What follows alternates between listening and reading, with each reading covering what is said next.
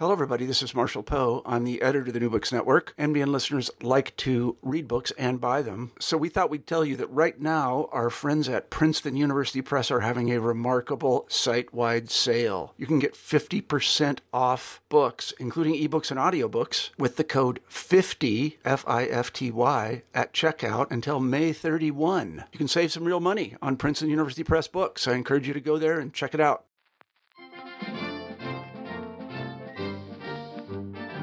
Hi, I'm Kirk Meighoo, host of New Books in Politics. I also host my own podcast called Independent Thought and Freedom, where I interview some of the most interesting people from around the world who are shaking up politics, economics, society, and ideas. You can find it in the iTunes Store or any of your favorite podcast providers. You can also subscribe to my YouTube channel. Are you an academic who wants to get heard nationally? Check out my free training on how to use your intellectual authority to do so at becomeapublicintellectual.com. That's becomeapublicintellectual.com. You'll find the link below. And now, on to this week's episode. Hi, today my guest is Brendan O'Neill, editor of Spiked, the online magazine based in London but speaking to the world. He's one of Britain's most controversial, thoughtful, and polarizing commentators. He's written for The Spectator, The New Statesman, BBC News Online, The Christian Science Monitor, The American Conservative, Salon, Rising East, The Guardian, The Daily Telegraph, The Big Issue, The Australian in Sydney, and The Sun. Today, he joins us on New Books in Politics to speak about his 2018 book, Anti Woke. Welcome, Brendan. Hi, Kirk. How's it going? Great, great. Thanks very much for coming on the show. Well, let's start off with a kind of definitional issue. Uh, what is wokeness and why is anti wokeness important? Uh, that's a great question to kick off with. What is wokeness? I mean, the way I understand wokeness, I mean, wokeness is a quite contested term, and we should be honest about that. Um, in the 1970s in the US, it started off as a term used largely by black activists to describe being socially switched on, socially aware, um, interested in issues of social justice and so on. But I think in recent years, woke has really come to mean politically correct. So uh, leftists today who consider themselves woke would be very concerned with um, policing language, with making sure that everyone spoke in the right words and used the right phrases, with making sure that everyone was racially correct and had all the right views on transgenderism and never said anything sexist or never told an off color joke. So I think what's happened with the word woke, it's gone from meaning something fairly positive um, a few decades ago towards meaning something that I think is very negative and very harmful to politics, which is this um, restrictive, uh, intolerant, identitarian form of politics, which I think divides people and censors people and gives rise to an unhealthy public culture. Yeah, yeah. I mean, it it is. Um, it's an interesting journey the way the term has become a pejorative. Basically, I think people them you know even in the recent past, I think people positively, you know, not even going back to the seventies as you're mentioning. I think just a couple of years ago, people might have said, you know, you know, used woke as as a kind of colloquial, cool kind of term, but I don't think anybody really identifies it uh, themselves that way anymore. Is that would would you agree? I think that's right. And it has become a pejorative, I think deservedly so, because I think it speaks to the extent to which the left has lost its way. I think one of the most extraordinary political events of the past few decades was is the extent to which the left in the West has lost direction and has abandoned all the principles that it used to hold dear. You know, the left used to be very interested in universalism and, and the universalism of class politics in particular. Now it has abandoned universalism in favor of the kind of deeply divisive politics of identity where everyone is judged by race and gender and sexuality, which I think is incredibly sectarian.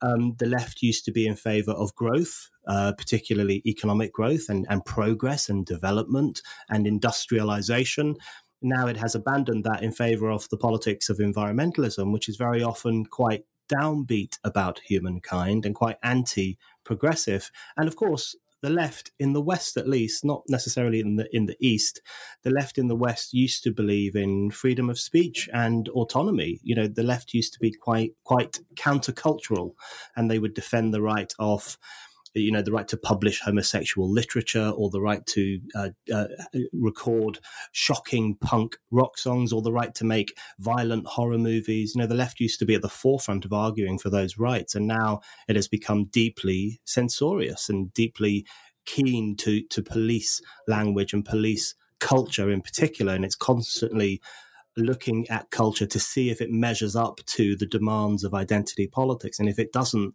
then it's a bad thing and it must be cast out of polite society. So the, the thoroughness with which the left has abandoned its old principles and embraced these anti-progressive, backward, anti-human uh, uh, outlooks, I think is is incredible and extraordinary. So when I think of wokeness, I think that's what it now embodies for me. It embodies a left that has abandoned its, you know, pretty good principles that it used to hold on to in the past in favor of a new politics, which I think is deeply destructive.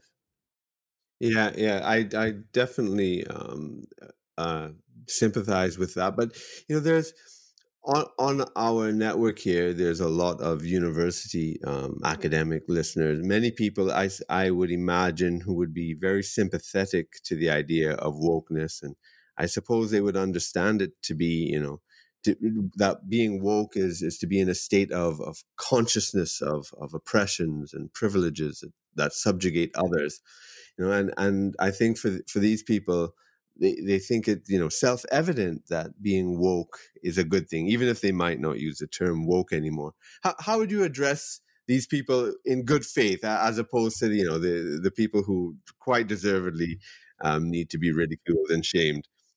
I would say that it's it's very possible that their their their consciousness has become uh, uh, their consciousness as they would see it has become quite debilitating and quite antithetical to open debate about the real problems that we face in society today.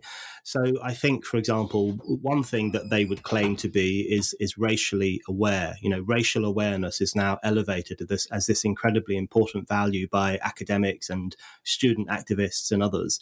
Um, I think racial awareness is not a very positive thing because what it often it often grates against what I would consider to be the more progressive worldview, which is the the Martin Luther King worldview, which is that we ought to judge people according to their character rather than their skin color, and that's what progressive liberal leftish politics used to mean 50 years ago. It meant abandoning the, the racial goggles through which we had previously viewed humanity in favor of adopting a far a post-racial worldview and a worldview in which color simply did not matter and instead all that mattered is character and belief and, and what you're like as an individual. And i think one of the problems with hyper consciousness or over consciousness, or, or, certainly with uh, racial consciousness, is that it can reintroduce, sometimes unwittingly, it can reintroduce that that racial prism and that um, that invitation to judge people or to view people at least according to their race. I, I thought it was very interesting that on in one of the Californian universities, uh, they were distributing a, a, list of racial microaggressions. So these are, you know, accidentally racist things that people might say. And one of the racial aggressions is the phrase, um, I don't see race, I just see human beings. And I thought it was very interesting that what would previously been have been seen as as the most anti-racist statement you could make, and and it was actually uh, what Martin Luther King said. Uh, you know, let's not see race, let's see individuals. That was previously seen as an anti-racist cry, and now it's seen as a racist cry. So I think this hyper consciousness, this hyper racial awareness, has actually rehabilitated racial thinking and created a world in which once again people are being pushed into the biological boxes that they spent so long trying to escape from. Yes, I mean, and and these are such important issues to discuss in good faith, you know, because the, you know there there can be a good faith argument on both sides, and uh, but the you know as you talk as you mentioned the the censoriousness, the you know the the shutting down of of people, you know, e- even yourselves, you've experienced it at Oxford, correct? Yeah, that's right. I was um, I was banned from speaking at Oxford in 2014. I was due to take part in a debate at Christ Church College, Oxford, about abortion, and I was going to make the pro-choice case. And another journalist uh, called Timothy Stanley from the Daily Telegraph, he was due to make the pro-life case. And the, the Feminist Society at Oxford decided that it was unacceptable for two men to discuss abortion, and they said that the debate would make them feel unsafe in their own home. So they were using all this incredibly interesting, I would say, quite Orwellian language. So, firstly, they described the entire campus as their home, so that you know me and Timothy speaking in a in a, a, a college hall would be the same as if we were speaking in their private rooms or in their bedroom. And they said that the debate made them feel unsafe. So they had no intention of coming to the debate, but simply knowing that it was taking place would make them feel unsafe and insecure and, and fragile and vulnerable. So uh, it was a very interesting snapshot to me of, of where that kind of woke politics was going, which is towards this um, this area of hyper fragility, kind of psychic vulnerability, where you, the individual is, see, is seen as an incredibly fragile creature and words are seen as hurtful and and uh, destructive and even violent. And it, it was it, what was th- interesting is that this, th- these feminists threatened to turn up to the debate with instruments, and, and they didn't mean musical instruments, um, and said that they would force the debate to be shut down. And and shamefully, the Christ Church College authorities kowtowed to the censors, to the, to what I would describe as a censorious mob, which is essentially what it was, kowtowed to them and, and called the debate off. So that's just one example, I think, of of the culture that's been taking hold on campuses in recent years. That you know, the, the most common example in the UK right now on campuses is that it's very difficult for feminists to talk openly about transgenderism. And we have a number of feminists in the UK who are quite critical of transgenderism, who do not accept that um, trans women are real women. They they accept that they are trans women and they refer to them uh, by their female pronouns and so on, but they don't accept that they are real women, which I think is a legitimate point of view to hold.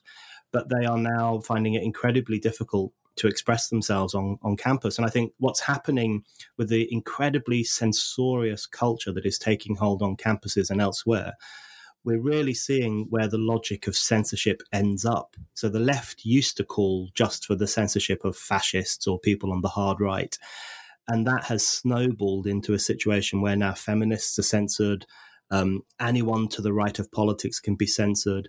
Anyone who thinks that Islam, uh, it, who questions Islam too, too vociferously, can be censored. So we're, we're witnessing the explosion of the censorious logic courtesy of these woke activists. So I think they've made an incredible mistake by opening the door to more and more censorship. Yeah, I, what's uh, I, I I totally agree with that, and uh, I think it's very uh, important, and and that obviously is the impulse behind um, your work. Now, what is very interesting, and I think it would be interesting for the listeners too, is that you know while many of these critiques come from the right, uh, um, you are coming from the left, of, as as you've said. Now, I, I, don't know if you want to expand on that, but but I think that is an interesting uh, theme and an interesting angle.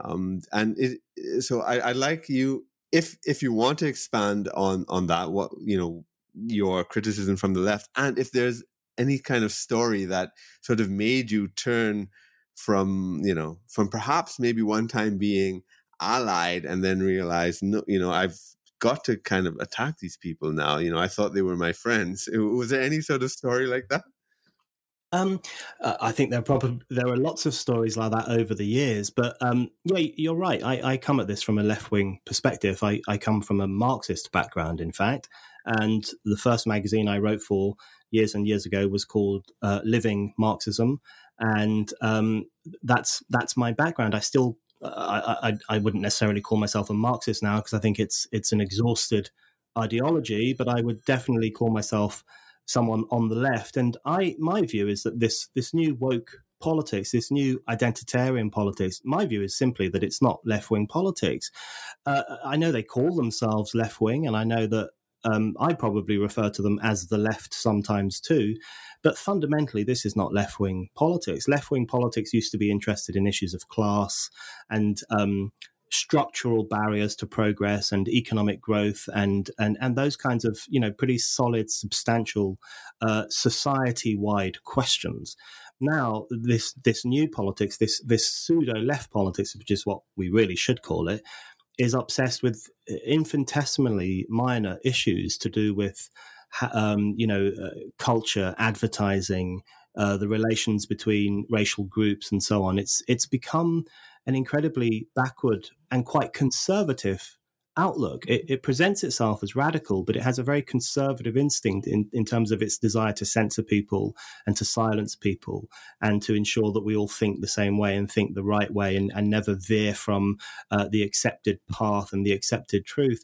So, um, you know, my experience has been that just over the years, bit by bit, I found myself uh, uh, the, the, way I put it, and it's not my line; it's been used by other people in, throughout history. Um, I didn't leave the left; the left left me, and that's how I see it. I see the left as having gone off in a completely bizarre direction, and then if, like me, you stand up for what I would consider to be traditional left wing values, such as democracy and autonomy and the right of working people to impact on political life and uh, economic growth and um, the expansion of the human footprint so that more and more people enjoy the luxuries that we in, in the Western world enjoy.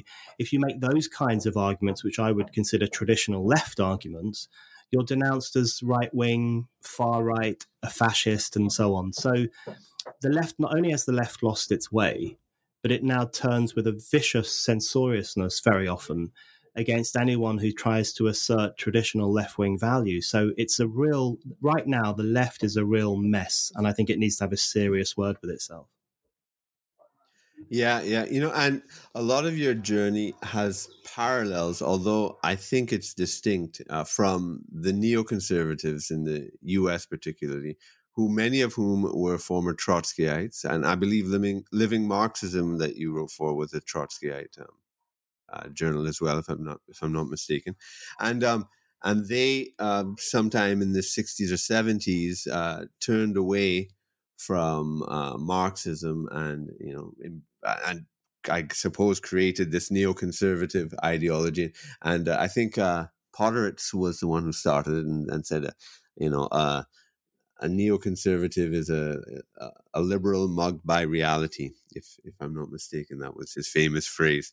But uh, yeah, but um, yeah, it, it sounds very similar. Although it's, I think yours is is uh, substantially different in terms of its commitment.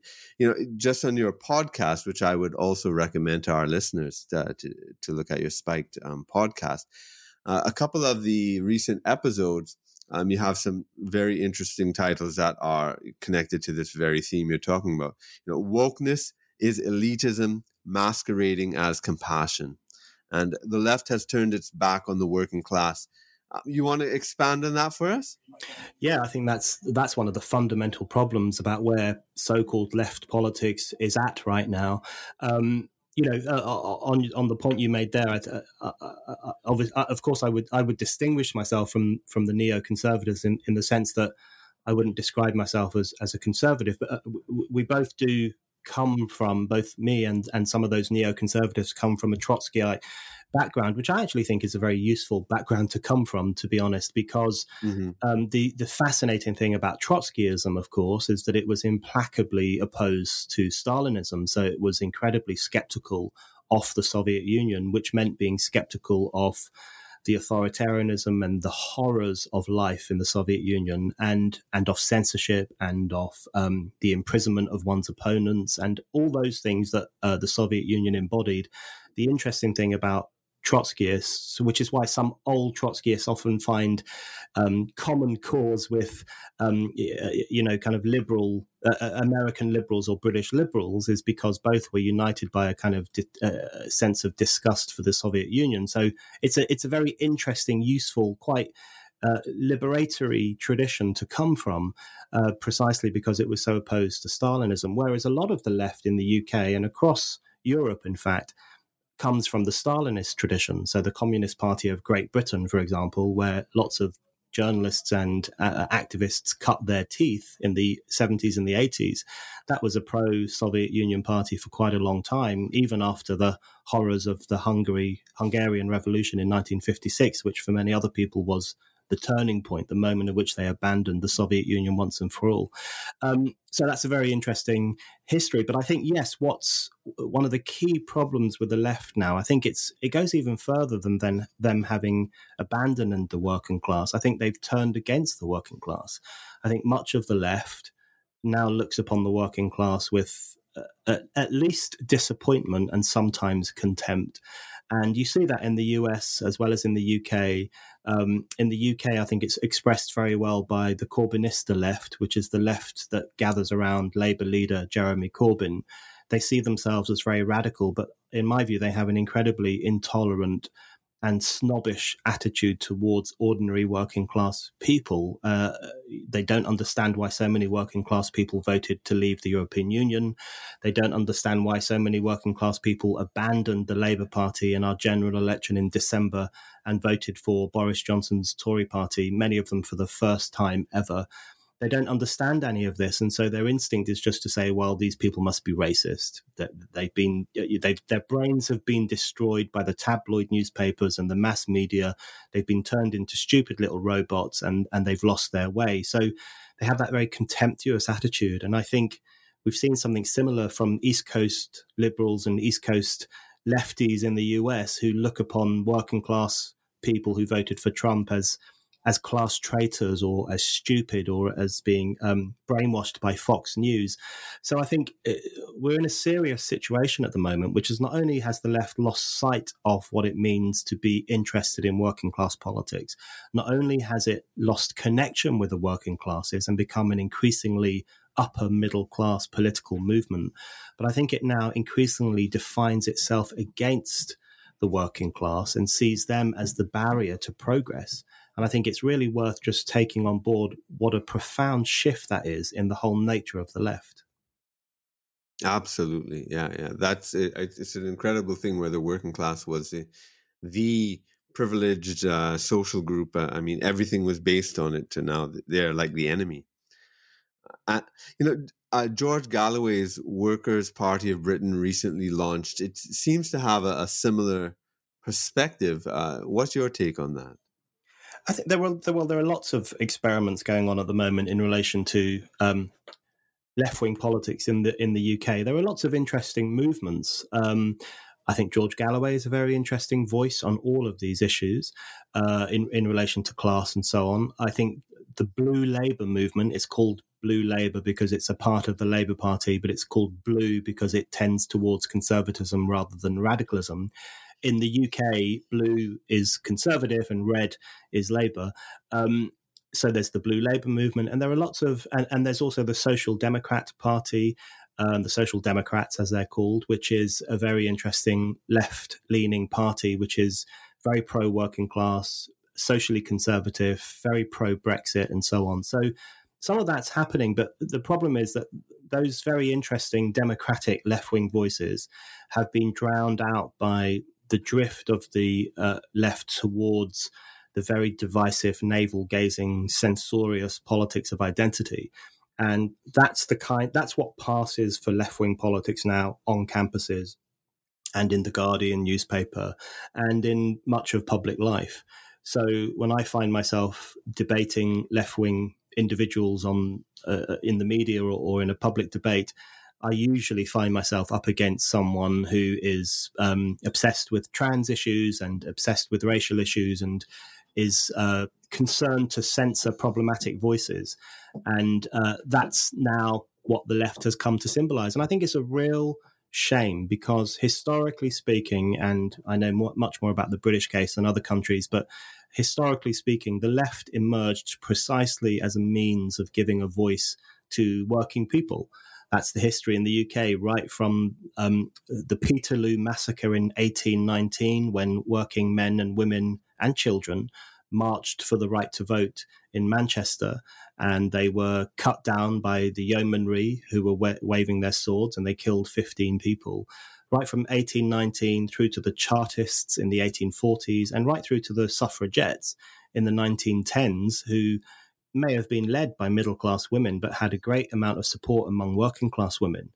All of these um, movements were about bringing in new voices to democratic politics and particularly allowing ordinary people to have a, the equal right as it happens the, the equal right to rich people and posh people to to vote and to determine who should govern the country and i think what happened with brexit and the extraordinary middle class backlash against brexit that we saw over the past three and a half years is that the right of ordinary people to shape political life has been explicitly called into question by the elites, by the woke left, by the by the uh, liberal establishment, and so on, uh, who basically said you're all so stupid and racist for voting for Brexit, and therefore we're not going to allow Brexit to happen.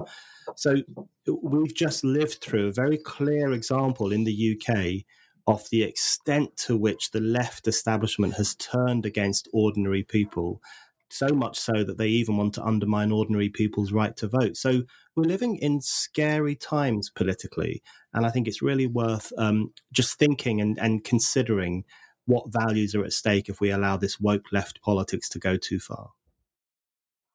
Yeah, yeah, absolutely.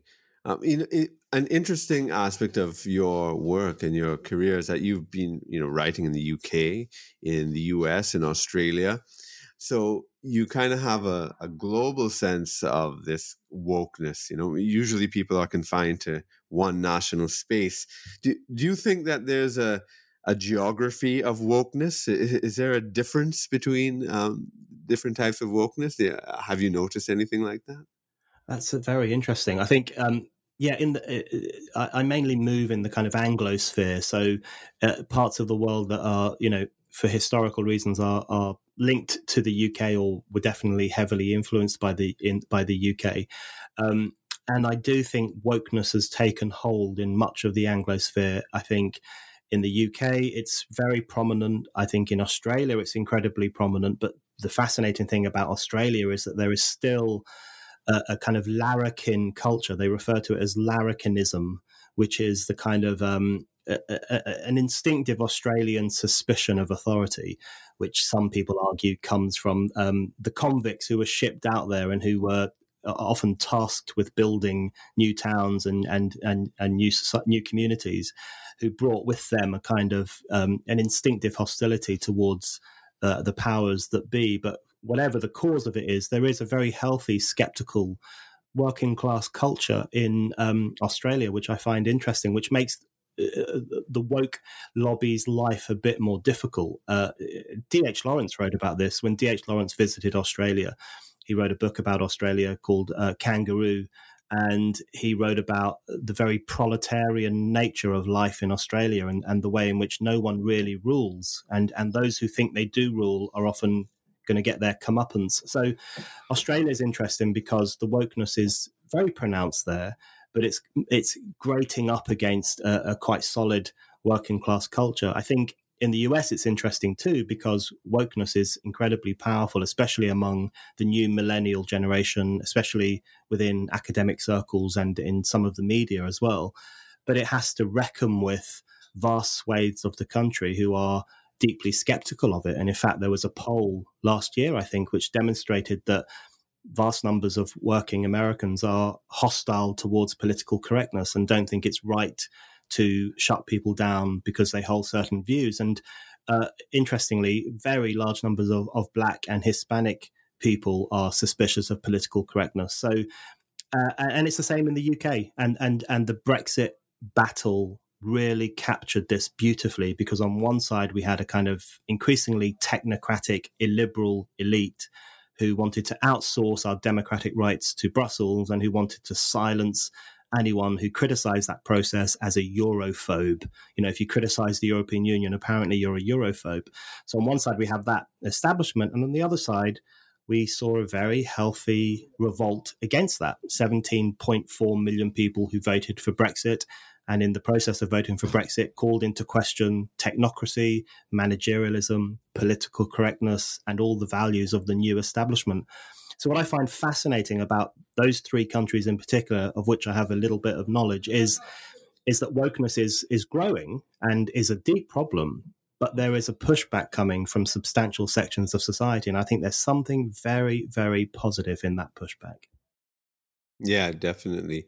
And you know, I'm just in trying to apply, you know, Marxist modes of thinking to analyzing wokeness. You know, I I'm wondering if there's a core and a periphery. You know, eh, it, does a law of uneven development apply here? You know, it, it, it, I think some people might think that you know it's an American export or, or an Ivy League export, but but what's your view you on that? That's uh, that's really interesting. I often think about that. I mean, I I do think you know the cliche is that all these things kick off in california or somewhere and then they spread across america and then they get to the uk and then eventually they get to australia. Uh, uh, they have a bit more trouble in europe because of the, very, you know vastly different cultures and traditions and languages that exist in europe. Uh, but that's that's seen as the that's the cliched view. I think there's an element of truth in it but i think it's far too simplistic. And i think uh, in relation to your question about the geography of wokeness. I think wokeness takes different forms in different countries, and and different issues will come to the surface depending on the country that you're in. So, I think very interesting differences between the US, the UK, and Australia. Are, uh, in the US, I think wokeness very often um, revolves around questions of race and questions of white privilege in particular, which I think is a fairly nonsense idea. White privilege and, and black victimhood t- tend to make up the core of the woke agenda in, in parts of the US, which is an understandable um, development from a country that has had numerous racial problems over the centuries. Um, in the UK right now, the the flash uh, we, we have the discussion about white privilege and and uh, racial history and the history of empire, and the woke lobby very often talks about those issues and tries to claim that Britain is an inherently racist country. So that's there, but but the flashpoint issue is very often around sex and gender. Um, and transgenderism in particular, which is is the biggest flashpoint issue in the UK right now. It's, it's, it's extraordinary which I think speaks possibly to the freshness of the struggle for women's rights in the UK. So lots of feminists feel, lots of feminists are pushing back against the woke agenda because they feel um, that the transgender idea is undermining women's rights and women's spaces. And then in Australia, the key, I think, one of the key clashes of wokeness is in relation to climate change and the environmental question, which again makes perfect sense because in the cities in Australia, in, in Melbourne and Sydney, and among uh, particularly Melbourne, which is like a hotbed of wokeness. Um, they're very green, they're very climate aware, they're very anti coal, they're very anti um, industry. But then, of course, there are vast swathes of Australia, uh, particularly in Queensland, where uh, tens of thousands of people make a good living from coal and a proud living from uh, industry and who have a very strong sense of being decent working class people. So they push back really strongly against the, the woke promotion of the idea of a kind of cl- a climatic apocalypse. So all of these themes I think are expressed in these three countries in one way or another. But I find it I find it fascinating in relation to the geography of wokeness that depending on which country you're in, depending on what the country's history is, and depending on the kind of um, the class divisions and the geographical divisions in that country, the question of what comes to the fore is is is different for each country. Yeah, absolutely. And uh, you know, when you're you know speaking there, I was thinking about the phenomenon myself, and it probably has something to do with the nature of urbanism in each country, because I think wokeness is is definitely an urban phenomenon, both an urban and I suppose a university phenomenon. Um, and maybe that I, am I'm, I'm just sort of thinking aloud, but that it's something that's probably connected deeply to that. What do you yeah, think? I think that's right, actually, and I think university it, it, it plays a big role in all of this. You know, my view is that lots of millennials in particular are slightly over educated and I, I, don't mean they're over knowledgeable i think knowledge is a wonderful thing and the more of it we can get the better but they're over educated in the sense of having spent rather too long in universities, which are often actually quite hostile to open debate and hostile to intellectual experimentation. And it's often at universities these days, particularly um, what we refer to in the UK as Russell Group universities, or what they refer to in the US as Ivy League universities, the kind of top universities, those are often the universities at which um, uh, new orthodoxies are most um, enthusiastically enforced, you know, via cultural studies and media studies and queer studies, and even in the humanities more broadly. So I think a lot of um, a, a, lot of that uh, universities definitely play a role in cultivating wokeness, depending on the region that you're in, and uh, that I think is quite a significant player. Yeah, you know, um, the this whole PC um, you know battle has been going on for decades. Um, and in the 1990s, Camille Paglia was at the forefront. There's a lot about you that reminds me of her as well. I don't know if she was an influence at all on you. Yes, but uh, yeah, she she yeah she um um lecture lectures at the University of the Arts in Philadelphia. She, you know, after having so much trouble getting into the Ivy Leagues, and she just decided to to go to teach working class, uh, you know, students, and and she's got some very interesting observations about how among you know working class um, young women. Feminism holds no truck uh, among working class blacks. All these uh, racist, um, you know, e- or, or you know black consciousness uh, things just seems like a, a load of rubbish uh, to a lot of these people. It's it's very uh, funny her observations. Yeah, do you have anything? Uh, yeah, I, I, think she's absolutely right on that, and I think that it's a similar situation in the UK where uh, I, I, my view is that there's a strong class dynamic in a lot of woke politics. And these, you know, the, the, these so-called woke views, these quite authoritarian, politically correct views, are, are strongly held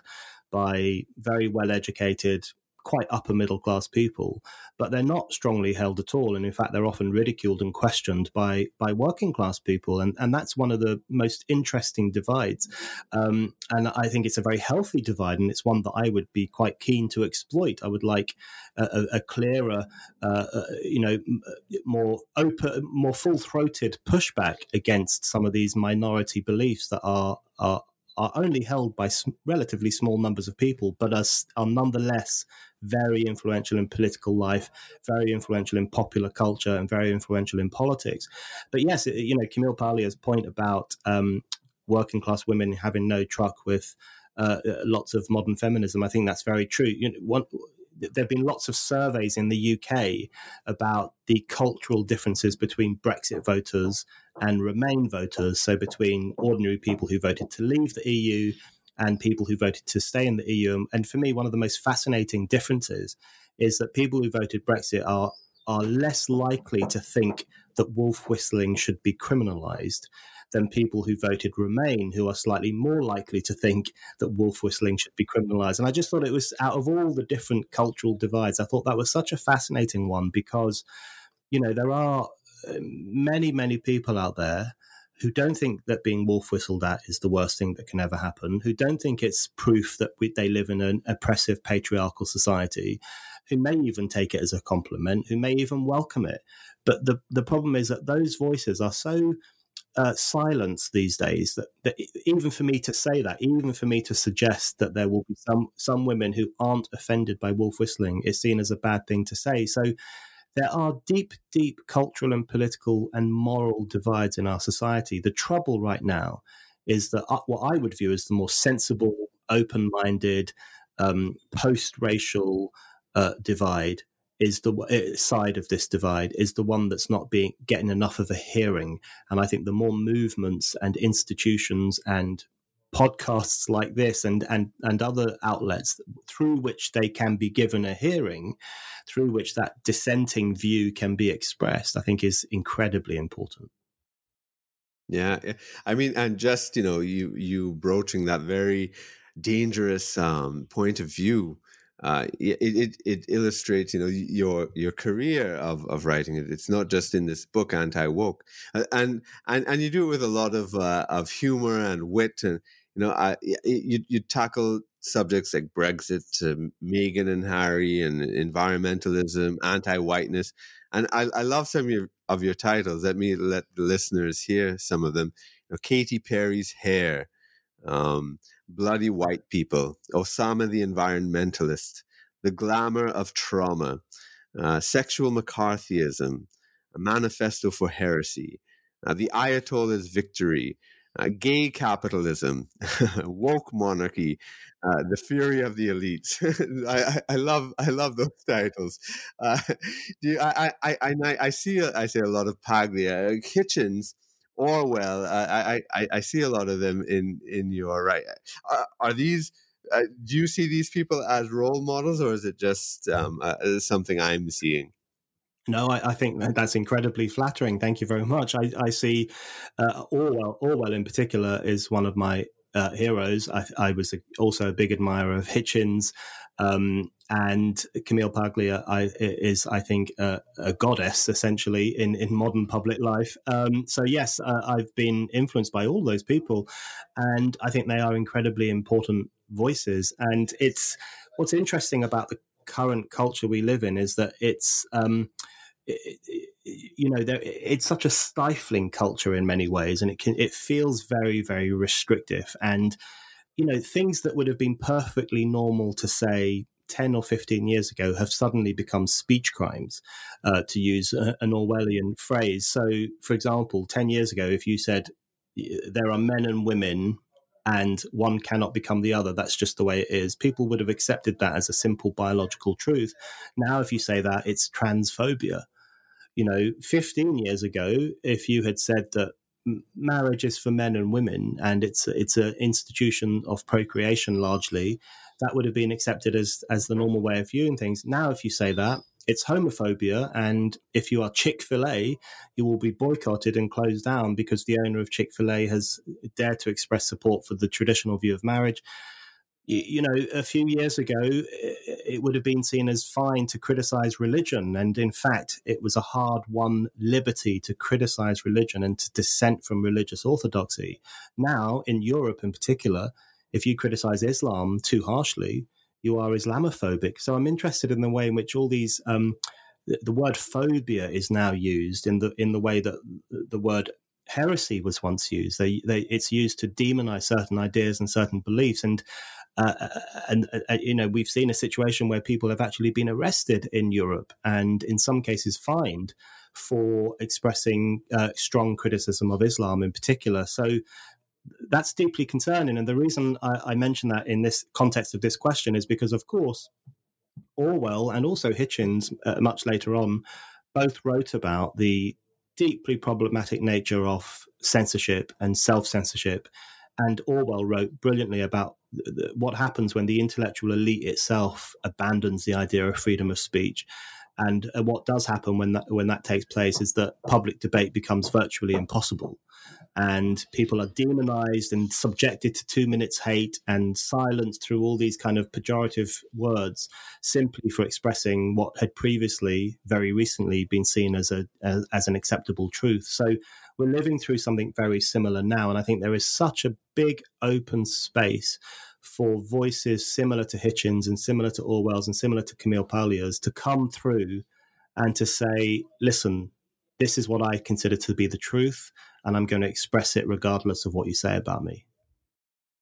Yeah, and you know, um, as you you mentioned the phenomenon of like phobia, right? How they turn everything into a phobia. It's it. Uh, I suppose speaking to you with the kind of uh, the, the kind of intra-communist, um, you know, Stalinist versus Trotskyist thing. It actually reminded me of you know in in the Soviet Union and also in Mao uh, Mao's China, uh, you know, political dissent was seen as a mental illness, and it's the same thing, isn't it? Absolutely, I think there is there are real commonalities between the way in which we're witnessing the pathologization of certain political viewpoints or certain dissenting viewpoints. So we see it in relation to climate change. You know, you're a climate change denier. I've seen people, I've seen leading environmentalists writing about the psychological disorder of when mass society refuses to believe that it's under threat from climate change. Um, so they see that as a, having psychological components. And of course, as you say, the phobia tag, a, a phobia is is a, is an is a mental disorder. It's a, it's an irrational fear, and the way in which that gets uh, attached to various political viewpoints or dissenting viewpoints, I think, is incredibly interesting. And the Soviet Union had a similar approach. I actually think, you know, without wanting wishing to be overly relativistic because I don't think what we're living through in the West is in any way comparable to the horrors of Mao's China. But some of the some of the ideas from Mao's China, I do think, are finding expression in woke politics, particularly uh, the the kind of um, intergenerational strife, the way in which the younger generation thinks the older generation are backward and stupid and problematic and, and need to be corrected or need to be re-educated. Um, the way in which there is extraordinary uh, intolerance in universities for the older ways of thinking, for the Enlightenment ways of thinking, or whatever else it might be. I think a lot of that echoes the um, cultural revolution in Mao's China and the way in which younger people, in particular, were charged with punishing and exposing and ridiculing uh, professors and older generations and their own parents. And I definitely see echoes of that uh, blinkered youthful intolerance in some of the ways in which millennial activists behave today. Yeah, I, I agree. Now, but there's something um, very strange that's happening in the U.S. with the Bernie Sanders thing, though. I, I don't know if you're aware of. Uh, now, this is extremely topical, which we, we we try to be a bit more, you know, um, uh, not uh, so tied to the moment and on NBN, but but I, I will defy that a little bit here. There's something been trending for the uh, past week or so on Twitter. Um, the OK Boomer uh, anime girl dance rap. You, you're aware of that? Yeah, and so she's wearing a Sanders, a Bernie Sanders top.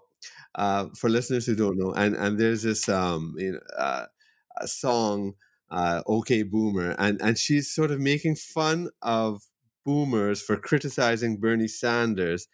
Uh, so it, it's it's funny because it's kind of uh, Sanders is seen as as a progressive, more hard left, and um, it is so so it's kind of like using the the woke, I don't know tropes. OK Boomer, but for su- supporting a more traditional leftism that might be more in alignment with with your view. What what do you think of that? Uh, that uh, that's a really good question, and I've I followed the OK Boomer thing quite closely uh, uh, over the past few months, and partic- and this recent incarnation of it too. And I think it's it actually sums up the kind of a, a lot of the problem with that youthful woke approach to politics, which is very often anti old people, anti middle aged people, and so on. Um, but in relation to the Bernie Sanders thing, I just think there's a deep, profound contradiction at the heart of the Bernie Sanders movement, which is that my view, my generous view, um, is that Bernie Sanders is a pretty traditional leftist. I think he's primarily interested in class politics. He used to hold some very interesting views. He used to be a very strong left wing critic of open borders, for example, and he used to say that um, open borders is a right wing idea, and and the left is more interested in protecting the nation and the nation's workers and their working standards. So he used to have that view, which he's now changed quite uh, uh, uh, uh, radically. Uh, he he used to be in favor of industrialisation and growth and, and job provision. Job provision was his big rallying cry. Now he wants to ban fracking.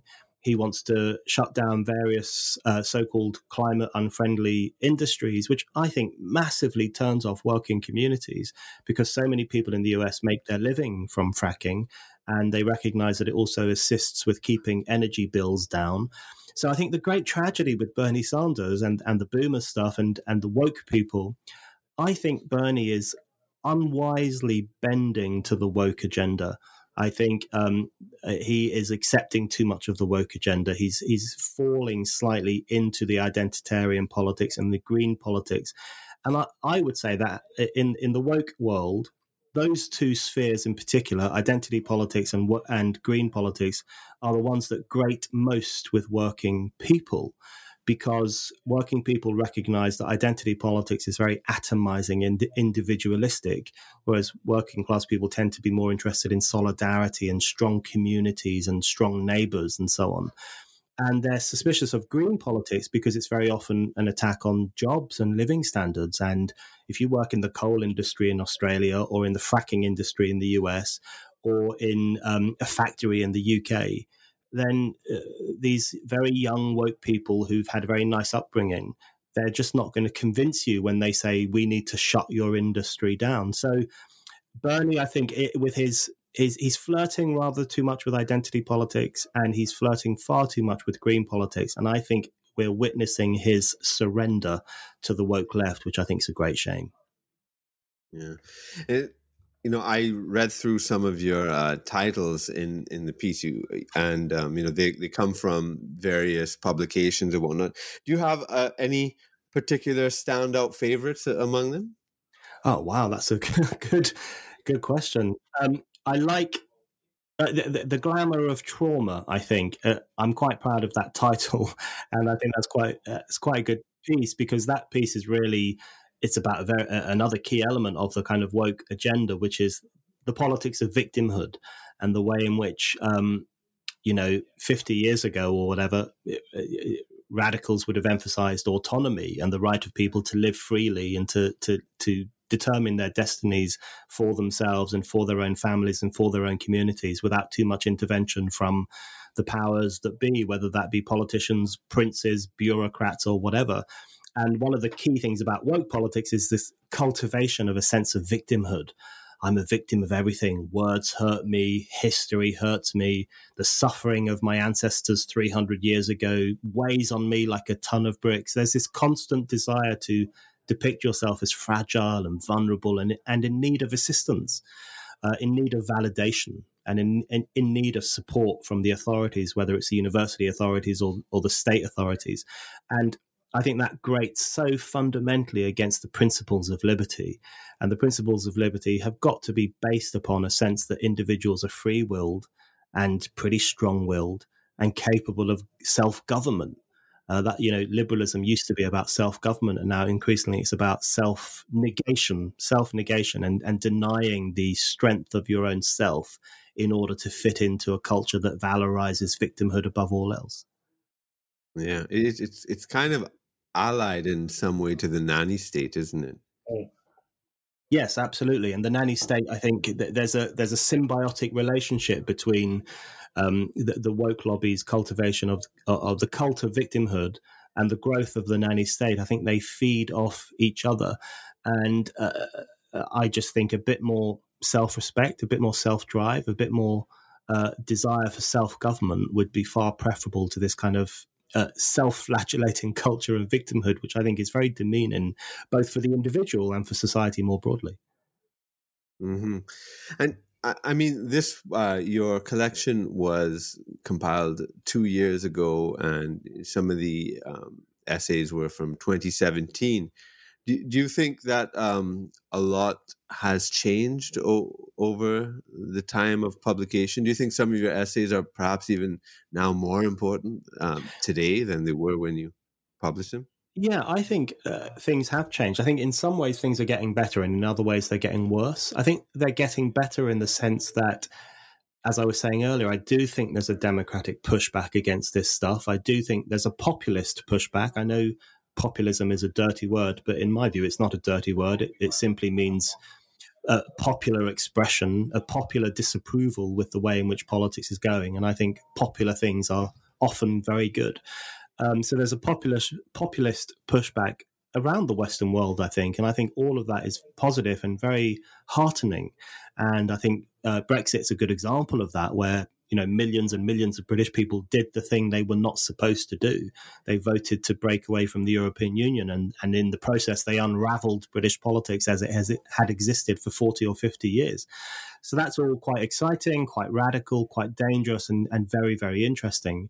But then I think things are getting worse in the sense that in response to those developments that the woke lobby is doubling down and is really uh, gathering behind the trenches and and in trying to embolden itself. And so its poli- its language has become even over even since 2017 its language has become more intemperate more intolerant more accusatory. So everyone's a racist now. Um, America is turning into a fascist state. Uh, Brexit will bring about the end of the world. Europe is overrun by modern day Hitlers and jackboots. I mean, they really uh, uh, are taking a, a, a, quite hysterical view of where things are going. And that's having a destructive impact on reasoned public debate and on open, free debate. So the good thing is one step forward and two steps back. It's one step forward in the sense that ordinary people are saying, you know, we've had enough of this nonsense now. We want something new and different. But it's two steps back in the sense that the woke lobby still is very influential in political and public life. And their, their politics is becoming even more eccentric, more shut off from ordinary concern, people's concerns, and more censorious. So I still think we have our work cut out for us in defending the values of enlightenment, reason, truth, and freedom. Yeah, I'm. You know, I um in in the nineties, I was in my twenties and a grad student, and then later a lecturer and stuff. And and you know the I was very much, you know, um, taken up with the debates and PC culture and all that uh, at that time. And you know, by the end of the '90s, uh, I I thought that you know uh, the side I was on, I, I, which is more like the Camille Paglia side, you know, won. You know, and, and that all, all all the culture wars and stuff were finished. That that the sort of excesses of the left and and or, or excesses of the PC people were finally seen through, and Bill Maher's show did his job, and and and and everything was done. And then the war on terror went and and and all that PC stuff was forgotten. And then all of a sudden the exact same debates are, are live now and i mean you, you, could just go back to read you know camille paglia's the things on date rape and and it's it's as if it never ever happened and and i'm i'm just wondering what what um you know what what's is it just a, pendulum swinging or i mean and, and you know there, there, are all sorts of you've mentioned it in anti woke all the internal contradictions like in women lie you you talk about emmett till right? So so there's the whole you know uh the contradiction between the race and and the feminism and and um and, and then the the exaggerations which you just mentioned and the backlash against these um these exaggerations and um I don't know where it, it, are there natural limits to wokeness that it will go back uh, you know be be pulled back? Uh, what, what's your thinking on this? Uh, uh, i think that's a really good point particularly about the 1990s and and because uh, I, I noticed something similar. And when i speak to people who were engaged in pushing back against political correctness in that decade in particular they often say something similar to what what you've said which is that they thought they'd won and they thought political correctness had been put to bed and then suddenly it bursts back onto the scene a, a few years later in, in an even more virulent form. Um, that's very interesting and, and i think you're right. Camille paglia was doing that in the 90s uh, hitchens was doing it. There's there's also fascinating voices like nadine strossen who was the president of the american civil liberties union who was a critic of censorious feminism. She did great work in the 90s wendy kaminer who's a civil libertarian in the US, who was stingingly critical of the more censorious, divisive wing of, of feminism and other forms of identitarianism. So a lot of these people made a great put up a good fight in the 90s but the way i see it looking back and just thinking about the history of it is that i think they won some battles but they lost the war and I, I, think it's possible that some, not necessarily those individuals I've just named, but I think it's possible that some people in the 90s underestimated the, the roots of this thing and the depth of it and, and the extent to which it wasn't simply a, a new speech code or a new political code, but it, it, this whole political correctness thing was built upon the collapse over a couple of decades of you know the values of reason and truth and enlightenment and and you know those properly progressive values had been actually falling apart for quite a long time. And political correctness eh, filled the space and was able to build itself up precisely because of the weakness of those things. So I think there was an element where knocking down the excesses of political correctness took the place of building up the values of in, of enlightenment thinking. And so there's it's very important to knock down the excesses of PC, and it's very and it's good fun to knock down the excesses of PC. But unless we build up the far more uh, healthy, reasoned culture of open debate and truth seeking and rigorous intellectual experimentation, uh, I think we'll only get so far. And um, I think what's, uh, but I think what's positive now, and I think this is, I spoke about this in, in Washington D.C. at a, at a, at a Liberty Con conference um, a couple of years ago. I said, what's interesting now, in the 90s, the pushback largely came from um, critical academics and critical journalists. And as you say, people like Bill Maher and, and those kinds of people led the pushback. What's interesting now is the pushback is far wider and far larger, and it's coming from millions upon millions of ordinary people. And we see that across the Western world. And that, I think, is going to be a far more difficult for the uh, the new elites to deal with. And so I think the 90s was very interesting because a few brilliant blows were struck against the culture of political correctness and the culture of censorship. I think what's happening now in the 2020s is is is more important because a far more profound existential blow is being landed by ordinary people who are uh, disobediently voting against those old establishments, against that, that, that kind of technocratic, stiff, bureaucratic, censorious politics, and opening up the possibility for a new kind of political life. So I find that very exciting. I wish more anti woke people could see the value in democratic dissent because I do think among some anti woke um, activists or, or, speakers and so on, there is a, a, slight tendency to be skeptical of ordinary people. I think they should ditch that skepticism and really welcome this massive democratic pushback that we're witnessing against all the horrible politics that has taken hold in the West over recent years.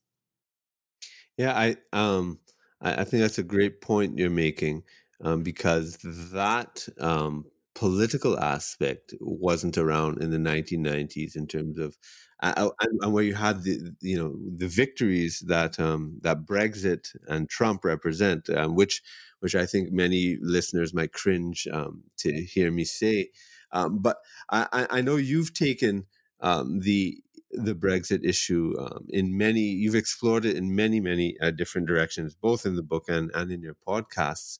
Um, uh, why don't you uh, expound on that here a little? Because I think it, it illustrates what you're saying very um, strongly. Wouldn't you agree?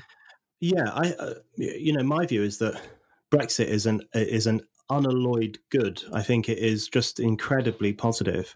Um, I think you're right to say Brexit and Trump in the same breath, but uh, Trump is a lot more complicated because the great thing about Brexit is that we weren't voting for an individual, we weren't voting for a party, we were voting for an idea, which is that um, decision making in the UK should be done in the UK. Uh, and if you look at the poll that was done on the day of the Brexit vote itself, there was a poll of people who voted leave as they were leaving the ballot box. Uh, they were asked, why did you vote leave? And the number one reason people gave is because they think the laws that British people have to live by should be made in Britain. And that is the fundamental essence of democracy. So it was very clearly a vote for uh, the re energizing of democracy. So it was a vote for an idea. It wasn't a vote for um, a policy agenda or an individual or a political party. It was a vote to en- re enliven politics. So I just think it's incredibly positive. I think Trump uh, is driven, the vote for Trump was driven by similar a sense of disgruntlement against many ordinary Americans. But the Trump phenomenon is more complicated because he's an individual, he's got policies, some of them are good, some of them are terrible. And he's a very, very controversial figure, and he's done lots of things I highly, highly disapprove of. Um, so he's more complicated, but I think he, he does speak to the same populist dynamic and the same urge amongst ordinary people to kick back against an establishment that had become contemptuous of them and had become increasingly illiberal and, and unreasoned. So the way I see Brexit is that it is I think it's like a global rallying cry. And when I've been to Australia over the past couple of years, everyone I speak to wants to talk about Brexit. In the US, people talk to me about Brexit all the time. And of course, Trump alluded to Brexit when he talked about the Brexit states, you know, those states that would potentially vote for him instead of voting for the Democrats as they normally do. So I do think, and in Europe, uh, uh, where there are many, many people who would like to have the opportunity to vote out of the European Union, Brexit is is the number one talking point. So I think it's very interesting that this, you know, this little democratic revolution that has taken place in the United Kingdom has kind of echoed around the world. And I think that's because there is an appetite among so many people today to call into question politics as it currently exists, to call into question the rule of these illiberal, identitarian, uh, the, the, new establishment, as we might call them. There is such an appetite to call that into question that people are are latching on in a very positive way to any expression of dissent against those people, and I think Brexit is really at the forefront of that. Right. Well, after uh, to kind of you know move towards a summary uh, after reading your book eh, what message uh, did you want to leave your readers with or even, or even the listeners right now um, a, a, positive one, I hope. Uh, I think there's lots of negative stuff happening at the moment, and I think lots of politics is quite uh, uh, negative and censorious and shrill and um, apocalyptic and and anti-human. I think there's a great deal of misanthropy in the woke agenda. You can see it in everything from their obsession with race because they have this presumption that we're all racist at heart and they have to manage the relations between different racial groups that that's quite a misanthropic view of human beings you can see it in the climate change obsession which i think is driven by a, a, a disdain for the ideas of progress and growth and and, and human exploration and and and and so on so there's a lot of misanthropy, there's lots of negativity, but I would just counter it with the with the positive case. And I think there's so many reasons to be positive right now. Uh, human life is improving. Um, life expectancy has been improving. People desire uh, choice and liberty. People want more democracy. People have people are developing a real sense of themselves and of their own community's interests and their own nation's interests against the political establishment that had become quite technocratic and globalist over the past five or six decades, really in the post-war period. So we should be positive. We're living through a pushback against some pretty bad political ideas, and I think the space is being opened up for a more lively, honest, democratic debate. And I think academics and uh, millennials and other people should not be scared of that. They should welcome it. Because I think in that open space, we can really start to hammer out what values we consider to be important. I would say those values should be universalism, the idea that what humans have in common is more interesting than what divides them, uh, reason, we should apply moral reason to every issue and try to think things through in a reasoned, measured way.